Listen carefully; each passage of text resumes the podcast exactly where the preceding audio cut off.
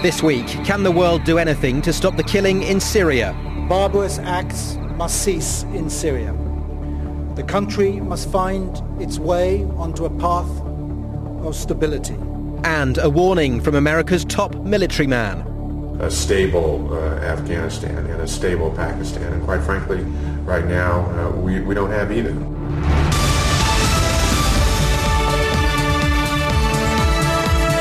BFBS. SITREP. Headlines. Human rights activists in Syria say four people were shot dead last night during the latest demonstrations in Damascus and other cities. It comes as the UN Security Council condemns the violent crackdown on protesters for the first time since that violence began in Syria. Labour's putting pressure on Piers Morgan to face questions about phone hacking during the time he was in charge of the Daily Mirror. Harriet Harman wants him to face a Commons committee after Heather Mills claimed the paper hacked into her phone 10 years ago. A Scottish MP says RAF Leuchars should be used for commercial flights when it's taken over by the Army in 2014. Bruce Crawford wants the MOD to look at the use of civilian alongside military flights to boost the local economy. The United Nations has officially declared a famine in three new regions of Somalia. Much of the south of the country is now in famine, with tens of thousands of people pouring into Mogadishu in search of food. And a man's denied perverting the course of justice after a court was told he'd served in the parachute regiment when he was actually in the catering corps. John Lives is on trial for claiming £30,000 in benefits.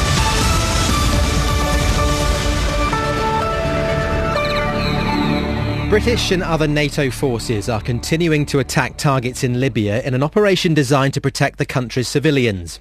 But 1,300 miles away in Syria, dozens, perhaps hundreds of civilians are being killed by the country's security forces. And Britain is among the countries insisting we can't intervene to prevent the violence. The latest crackdown against protesters demanding the fall of President Assad's regime coincided with the start of Ramadan. Omar al-Habal lives in the city of Hama shooting on Hama from all sides by all type of weapons, heavy weapons, uh, bombs and heavy artillery, machine guns, and all around the city, the people on the barricades light the tires to protect the city. On Wednesday, the UN finally agreed to condemn Syria's crackdown on protesters. Secretary General Ban Ki-moon warned President Assad the violence must stop. Security Council, after long discussions on this matter is now united in speaking out in one voice and condemning all this violence and asking them first to stop violence and engage in dialogue. Well, Russia was the chief bloc to UN action on Syria, fearing any resolution could be used to justify direct intervention in the country. Britain's ambassador to the UN, Sir Mark Lyall Grant. Barbarous acts must cease in Syria. The country must find its way onto a path of stability. This will only be achieved through the immediate cessation of violence and the implementation without delay of profound political reforms. To discuss the situation in Syria and what can be done, I'm joined by Middle East analyst Hajir Teymourian. Hajir Teymourian, thank you very much for joining us. Great uh, pleasure. The UN statement is a far cry uh, from a resolution. Will it make any real difference on the ground in Syria? Not substantial, in my opinion, because the Russians, as you said, have made certain of that. The resolution says that any initiative to get the country out of this crisis must be led by the Syrians themselves. That is through negotiations, and of course, that's what President Assad himself says he wants. Well, it's clear there's no international will to intervene militarily. So, what incentive is there for Assad to listen to the UN?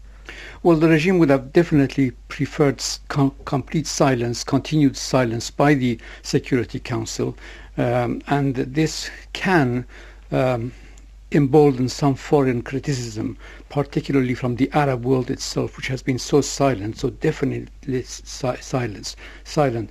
But never, nevertheless, I don't think uh, because so much blood has already been shed in the eyes of the international community. The regime now stands as a group of war criminals. They have burned all their bridges behind them. Well, I'm also joined in the studio by BFBS defence analyst Christopher Lee. Christopher, thank you for joining us uh, as ever. Uh, we touched upon it there. This is a statement. It isn't a resolution. Ultimately, will it make any difference? I, what I, I agree with Hajir that it really is more than the token, though. People I think it will make some difference to are the people on the ground in the streets, the protesters. At last they will say, well, I know, we know there's not going to be a military help. We know there is not going to be anything that can dislodge uh, uh, President Assad.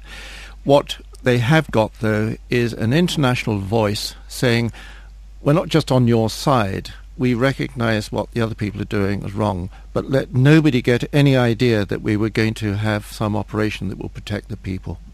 So, Christopher, this is a, a, start, I guess, in terms of the international community's uh, uh, way of dealing with this situation. What, what's next? In terms of sanctions, what can be done that doesn't ultimately hurt the population? Well, there are two meetings at the United Nations. Uh, one will take place this evening. Uh, late this evening in, in, in, in New York. Another one is due to take place uh, tomorrow evening. That is after the, you know, the Friday prayers, etc. And they'll be looking to see what other countries can do, regional countries can do, because eventually it could be that the main diplomatic uh, help that everybody needs to stop what's going on will come from the region rather than anybody else. Uh, Hajir, what kind of sanctions would uh, would the regime in Syria fear, if any? I think tightened European uh, sanctions imposed on leaders and supporters of the regime from um, coming to Europe, traveling to Europe, particularly bringing their money here. There are reports that huge amounts of money have been taken out of the country by the regime to such an extent that President Assad's very wealthy uh, cousin has put a billion dollars of his own money back into the central bank to enable it to function. The economy is already completely at the standstill. There is shortages of bread, petrol. The uh, the, uh, the country is not functioning it must be clear to even President Assad himself and the government of Iran, who are still mm, giving it huge amounts of free oil and money, that uh, even if uh, the government succeeds in suppressing the demonstrations, the economy will not pick up again without some sort of backing from the outside world. So all sanctions will be welcomed by the Syrian people, despite the suffering. Hajir, uh, Christopher mentioned that those sort of sanctions and the pressure has to come from within the region itself. What role does Turkey have to play? Oh, Turkey, there are strong rumors that the government of Turkey, who are facing their own military crisis because the chiefs of the defensive, defensive staff have uh, uh, resigned, there are 250 officers uh, accused of plots in prison, uh, that the president is hoping to distract the army by having a venture in Syria. In other words, declaring, say, a ribbon across the whole of the border, the length of Turkey with Syria, um, a, free zone for refugees inside of Syria and invade Syria to make sure that the refugees will not come into Syria, into Turkey itself and will be safe inside Turkey, inside Syria. They will be seen, that sort of action will be seen as an invasion of Syria, it will embolden the people and it will make the government of um, Turkey itself less, more free of domestic problems. Well, while we're being told there's no prospect of military action against Syria, in Libya the NATO bombing campaign continues despite the apparent stalemate on the ground. Just hours after Britain formally recognised rebel leaders as the country's legitimate government, their military commander, General Abdel Fattah Yunus, was assassinated by Islamist-linked militia within the opposition forces. And the Defence Secretary Liam Fox has admitted Colonel Gaddafi is unlikely to fall unless his closest allies turn against him. If other countries believe that there is a need to have a um, ground force, it would require a new UN resolution. I don't think the chances of such a resolution are, are, even remotely possible. There's only one message we should be sending to the regime, and that is that we have both the military capability and the resolve to continue um, pursuing and fulfilling United Nations Resolution 1973 as long as it is required. Any other message would simply give comfort to a regime which is increasingly under pressure. Well, Hajir Teymourian is still with me, as is uh, Christopher Lee. Uh, Hajir, Liam Fox says Gaddafi's regime is increasingly under pressure. What evidence is there that he's right in that assumption? Reports out of Tripoli today that Gaddafi's support is growing there. Well, we hear today that, for example, the uh, western town of Zlitan near Tripoli, uh, Tripoli, the capital, the center of it has been captured by the rebels uh, before they have been pushed back a little bit. So in the western Nafusa mountains, the rebels are continuing to receive aid through Tunisia and becoming bolder and bolder. The whole of the Nafusa mountains are now in the grip of the rebels, as well as the whole of the east. So the I think that NATO bombing is also uh, becoming more hurtful. Um, it's running out of soft targets. It's now trying to hurt Gaddafi more where it hurts more. And therefore, I do believe that uh, because any contemplation of defeat is just impossible for the West to con- contemplate at this moment. The bombing will have to continue, and Gaddafi is running out of money and uh, morale. Uh, Christopher, what's your assessment of where we are at the moment in Libya? Are we moving forward in any discernible fashion? Uh, discernible, uh, uh, not so discernible at the moment. I'll give you one example of how some people are thinking. Egypt, Libya, Syria, everybody's been looking for the solutions. They were all looking for solutions. There's one constant in all that, and the only people that actually can make change are the military.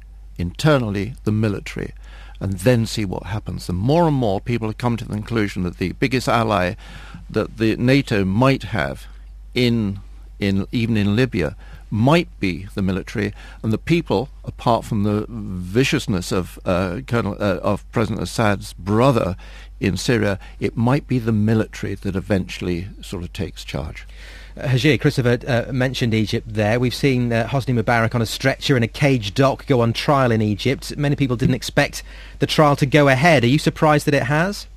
I wasn't completely surprised because the military council who are now running Egypt and preparing way the way for elections, they had to distance themselves from the man who had picked them one by one himself. Uh, they were seen as his poodles. There was pressure on the streets upon them. This will gain them more time. And for the time being, by actually seeing what they called the great pharaoh uh, for 30 years absolute ruler of Egypt in a cage the way he used he himself used to treat his opponents um, has reassured the people of Egypt that change has happened and therefore the military now have more time. Okay, Hajir, Hajir Teymourian, thank you very much for joining us today. Still to come this week, the end of the line for military jungle training in Belize. It is a sad occasion, not just for, for Batsub and the British Army, but for the Belizeans as well. You know, the British Army have always been here for the last sort of 25, 30 years, and uh, I think it would be a, quite a shame they're going to be sort of up and running on their own. The ink wasn't even dry on last year's Strategic Defence and Security Review before some were queuing up to tell the government they'd got it wrong. But more than nine months on, an influential group of MPs has joined the ranks expressing grave concerns about future plans for Britain's military. The Cross-Party Commons Defence Committee released their report on the SDSR this week, warning the forces could be left unable to do all that's asked of them. Well, BFBS reporter James Hurst has been following this and he's in the studio now. James, what has the Defence Committee said? Essentially, they are saying there is a mismatch between the ambitions for Britain in the world that were set out in this review and the national security strategy and the political imperative that went with it to save money. They welcome a lot of the ambitions that are set out. The new structures uh, are seen as part of that ambition, but they say they regret the loss of the Harriers, seriously regret the abandonment of Nimrod MRA-4 and the intelligence gathering capability, plus with no carrier for 10 years, they say that leaves a capability gap that could fail British forces, leaving them unable to do their job. And their real worry is, while there is an ambition set out to spend more money from 2015, it's not written as a firm policy, as a guarantee in the SDSR. And James Arbuthnot, who chairs the committee, fears those capability gaps might never get plugged. There are so many uncertainties about funding. There is so much difficulty over the defence equipment budget, about the number of armed forces, where they're going to be based uh, that w- we say that we are not convinced at all that it's going to achieve what it want, what it's set out to achieve. Not convinced that it will, or, or not convinced that it can. Well, it can achieve those things, provided it begins to take decisions at an early stage to, for example, provide the funding necessary for the Ministry of Defence. And perhaps not surprisingly, the government are, are saying about this, it can and it will achieve what it, it, it, needs to. I spoke to the Armed Forces Minister, Nick Harvey, yesterday, and he said ministers do share the committee's view that spending does have to increase from 2015. And that's, of course, why we were able to announce on July the 18th that the Treasury has committed a further £3 billion to the equipment budget between 2015 and 2020, which enables us to go ahead and place orders now for the Chinooks, for the Airseeker surveillance aircraft, for the Warrior upgrade, for the Cats and Traps, and further work on the, the JSF aircraft. So, James, the, the, extra money was announced when this report had been written but not published. Does that make it out of date? Uh, the government are saying, yes, things have mo- moved on. Uh, James Arbuthnot, when I was speaking to him, isn't convinced actually that, that that extra guaranteed 1% real terms is going to complete the job, that the maths adds up. Uh, Malcolm Chalmers from the Royal United Services Institute doesn't seem to think all the pieces are in place yet either. One of the uncertainties which the government is beginning to resolve but hasn't fully resolved is, is how much extra money the Ministry of Defence can expect after 2014. They've, they have announced some uplift in the equipment budget which will help quite a bit, but there probably needs to be more done if the, if the government is to meet its commitment to have some balanced capabilities by 2020. So, uh, Christopher, what do you make of the committee's report? Is there anything new in it? Uh, no, there's nothing new in it, but, but, let's put it in perspective. What the committee has simply done is brought together all the evidence that they've heard during the past few months and they've made an assessment of it. There are some things which you smile about because, with, uh, for example, the 1% uh, increase in the equipment budget, well, in fact, it's not the equipment budget, it's, it's part of the procurement uh, uh and acquisition budget. The second thing is 1%, uh, that was the announcement from the Secretary of State. In fact, they had promised 2%. Now, if you double that, and you've got no guarantees you're going to get it, every major project and forget Chinook buying, that's not a major project. Every major project that the SDSR October last year needs to get to 2020 doesn't work. And unless they get that money at a rate of about 2%, and actually get it rather than just the promise by 2015. And don't forget what happens then. We've got a general election, and we've also got a new defence review coming up. But unless they get it, then it won't work. So, James, the, the, drip, drip, drip of dissent continues, I guess, and I guess we need to remember that the goalposts are, are ever moving in terms of world politics. Yeah, absolutely, they are. The, the, the, government insists this is an adaptable posture, and uh, I, I, was talking to um, Lieutenant General Sir Graeme Lamb, who, who worked on the reserves review that came from the defence review. He said, actually, you shouldn't be alarmed by this because the SDSR wasn't beginning, middle, and end. Now, you, you mentioned, Chris, the, the, 2% you say was, was promised. That, that This is the committee's whole point. Actually, they say nothing was ever promised what the government is saying the prime minister said it. So why isn't that a promise? Well, the, the, he, said, he said the prime minister. He said, said but, but, this is the point. It was ambition rather than no, firm policy. Prime minister. Uh, the, the, the, point they're making is again the, that that announcement was at least one percent. But yeah, it's a lot of it is in the words. I think people will be choosing their words but perhaps also, a bit more carefully from there. also, now. James, if you listen to uh, the Defence Secretary uh, Liam Fox in the Commons the other day when he said about the one percent, he said uh, all things being equal. Uh, you know, at that even that an official statement never comes out as where's the money. Commitments are still to be delivered. Is the is the message I think from everybody here. Okay, okay the message is I'm none the wiser. Thank you very much, though, James Hurst. BFBS SITREP. America's most senior military officer has been in southern and eastern Afghanistan this week. And while Admiral Mike Mullen insists there's been progress, as he ends his four years as chairman of the Joint Chiefs, he admits the border between Afghanistan and Pakistan remains the world's most dangerous place. I think those safe havens have to be addressed uh, in order to generate any kind of long-term success. And, and I really define that as a a stable uh, Afghanistan and a stable Pakistan. And quite frankly, right now, uh, we, we don't have either. I think we've got a better strategy and a better laydown in the East than we had uh, a year to 18 months ago. Uh, because uh, of the, the decisions leaders have made there, but there's still significant security challenges there as well. Admiral Mullen says he's repeatedly raised the issue with Pakistan's military leaders, but the strained relations between the two countries since the killing of Osama bin Laden is hampering progress. Well, earlier I spoke to Professor Iftikhar Malik, an expert on the fragile border region who's based in Bath and Oxford. Over the years, I think Pakistani armed forces and uh, the Pentagon and the CIA have worked together, but recently there have been tension. I think the war has gone on for too long It's the longest war that America has fought in its history, and it's the longest war Britain has fought in its history, and it's getting nowhere. And um, Taliban have refused to go, and uh, there's quite a bit of uh, disillusionment um, all around, including Pakistan. When these borders were demarcated by the British in 1891-92, all kinds of uh, concessions were given to the local tribal people who could move from one side to the other. So they're kind of autonomous regions. So to control them and to impose military will on them is losing the battle of hearts and minds. What uh, Mike Mullen also seems to suggest is that the pace at which the Pakistani uh, military go after the militants is, is a source of frustration. Why do they seem to work at such a slow pace? I think Pakistan is overstretched. I mean, Karachi has been turbulent. In just last one month, there have been, you know, 300 killings, ethnic problem in Karachi. Balochistan is restive. Pakistan's problems with India not totally resolved, and I think that has been Pakistan's security concern number one since 1947. When you send in uh, troops inside those villages, inside those uh, you know uh, tribal hamlets, then there is a reaction and this reaction is exploited by the militants and by the Taliban who say these are fellow Muslims killing fellow Muslims for Western external forces. Uh, three months after the raid that killed Osama bin Laden, then, how would you assess the relationship now between Pakistan and the United States? I think uh, it's not uh, friendly uh, to that extent as it was uh, before, uh, let's say, April.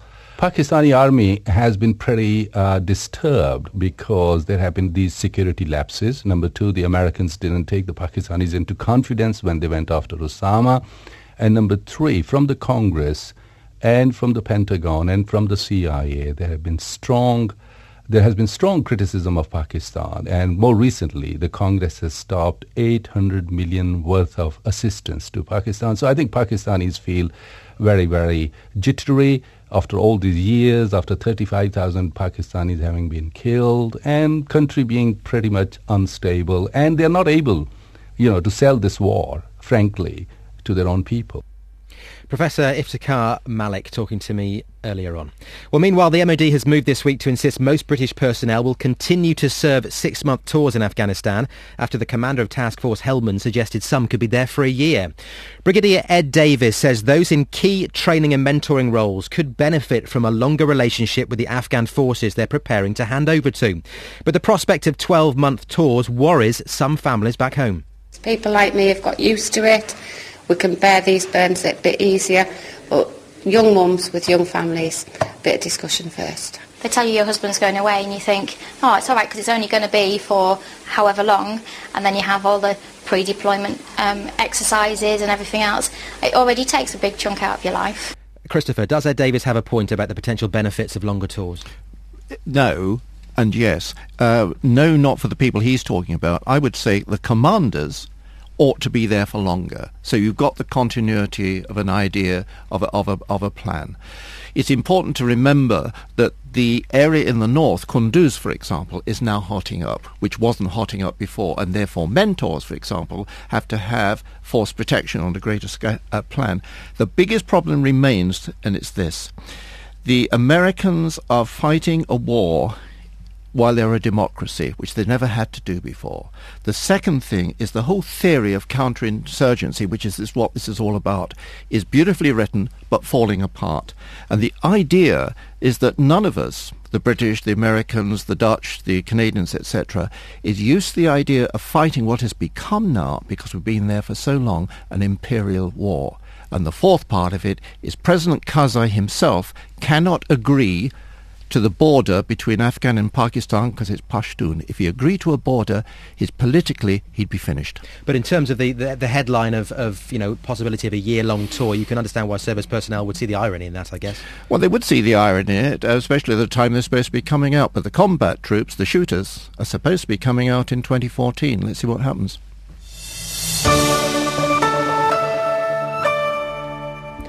It's nearly the end of the line for Britain's Jungle Warfare Training Unit in Belize, another victim of the government's spending cuts. The 70 personnel at BATSUB will be reduced to around 10 to keep the site ticking over.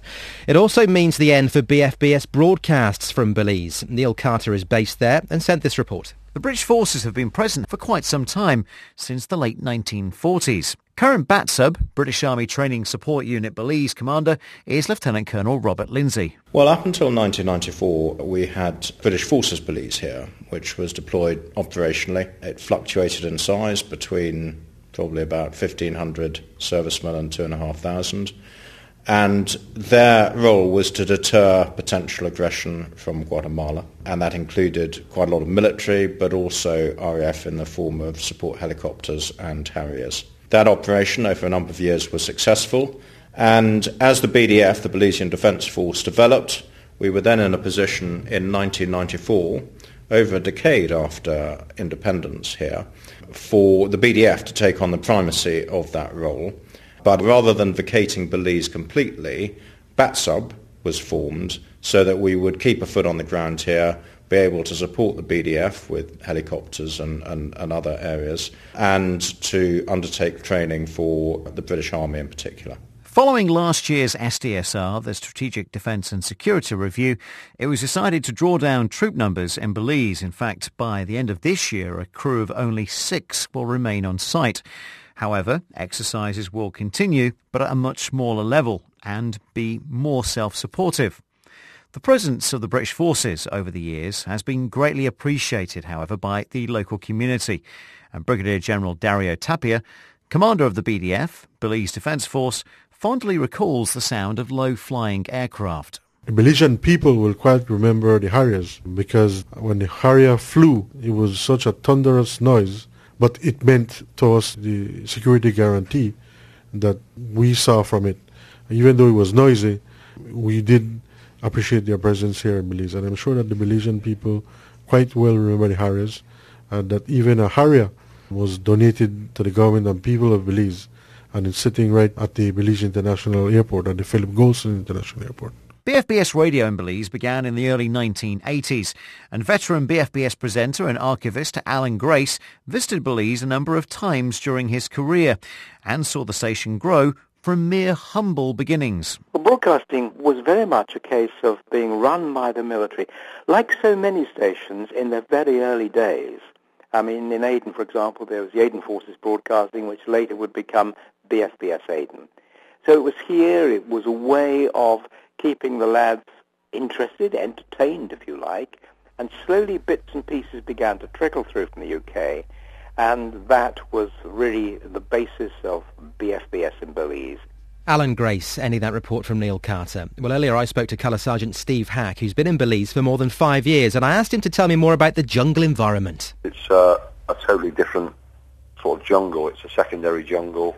Uh, the training area is approximately three to six hours away from uh, airport camp for, for those people that are uh, familiar with it.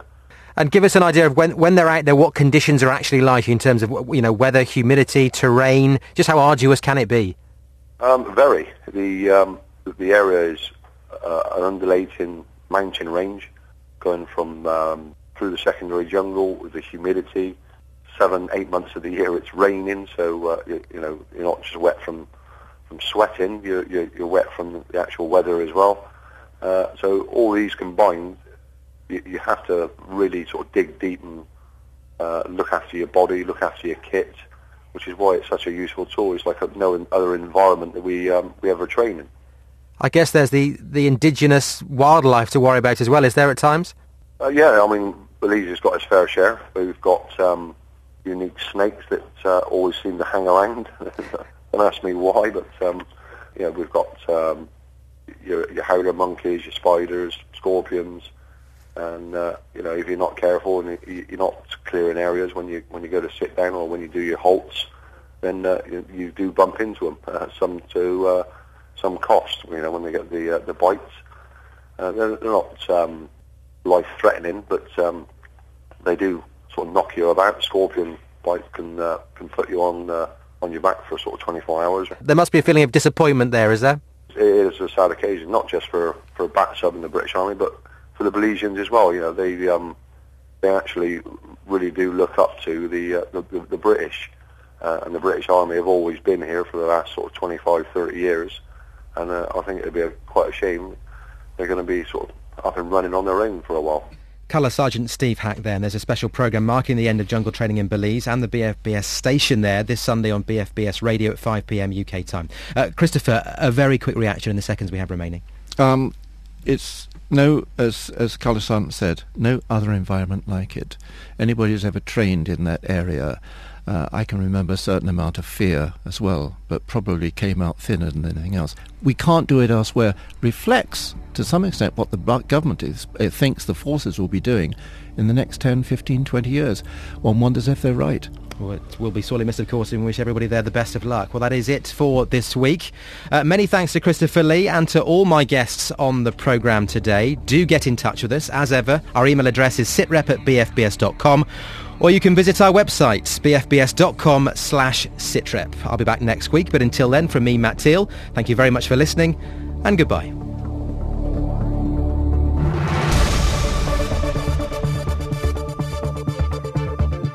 This is SITREP on BFBS.